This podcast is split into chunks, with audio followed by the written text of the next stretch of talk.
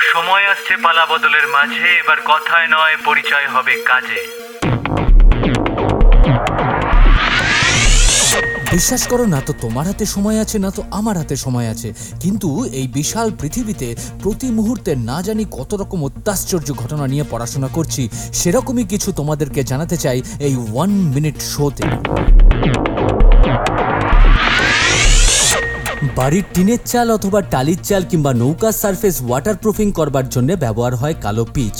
তোমরা কি বলতে পারবে এই কালো পিচ সলিড নাকি লিকুইড এখন হয়তো অনেকেই অ্যান্সারটা জানো, তবে উনিশশো সাতাশ সালে এই প্রশ্ন প্রথম মাথা চাড়া দেয় একজন অস্ট্রেলিয়ান বিজ্ঞানীর মনে।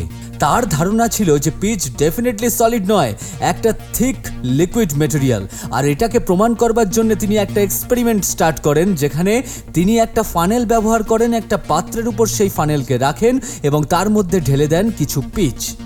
এই এক্সপেরিমেন্টের রেজাল্ট পাওয়া যায় উনিশশো পঁচানব্বই সালে।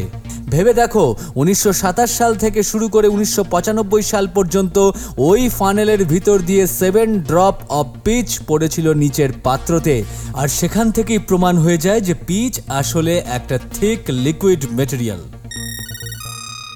তোমার শেয়ার ও সাবস্ক্রাইব করাটা ভীষণভাবে এক্সপেক্টেড গুগল পডকাস্টে গিয়ে প্ল্যানেট ডিবি সার্চ করে এক্ষুনি সাবস্ক্রাইব করে নাও ফর আপকামিং এপিসোডস আর তোমার দেওয়া কন্টেন্ট এই এপিসোডের অন্তর্ভুক্ত হতেই পারে, তাই ইউ আর অলওয়েজ ওয়েলকাম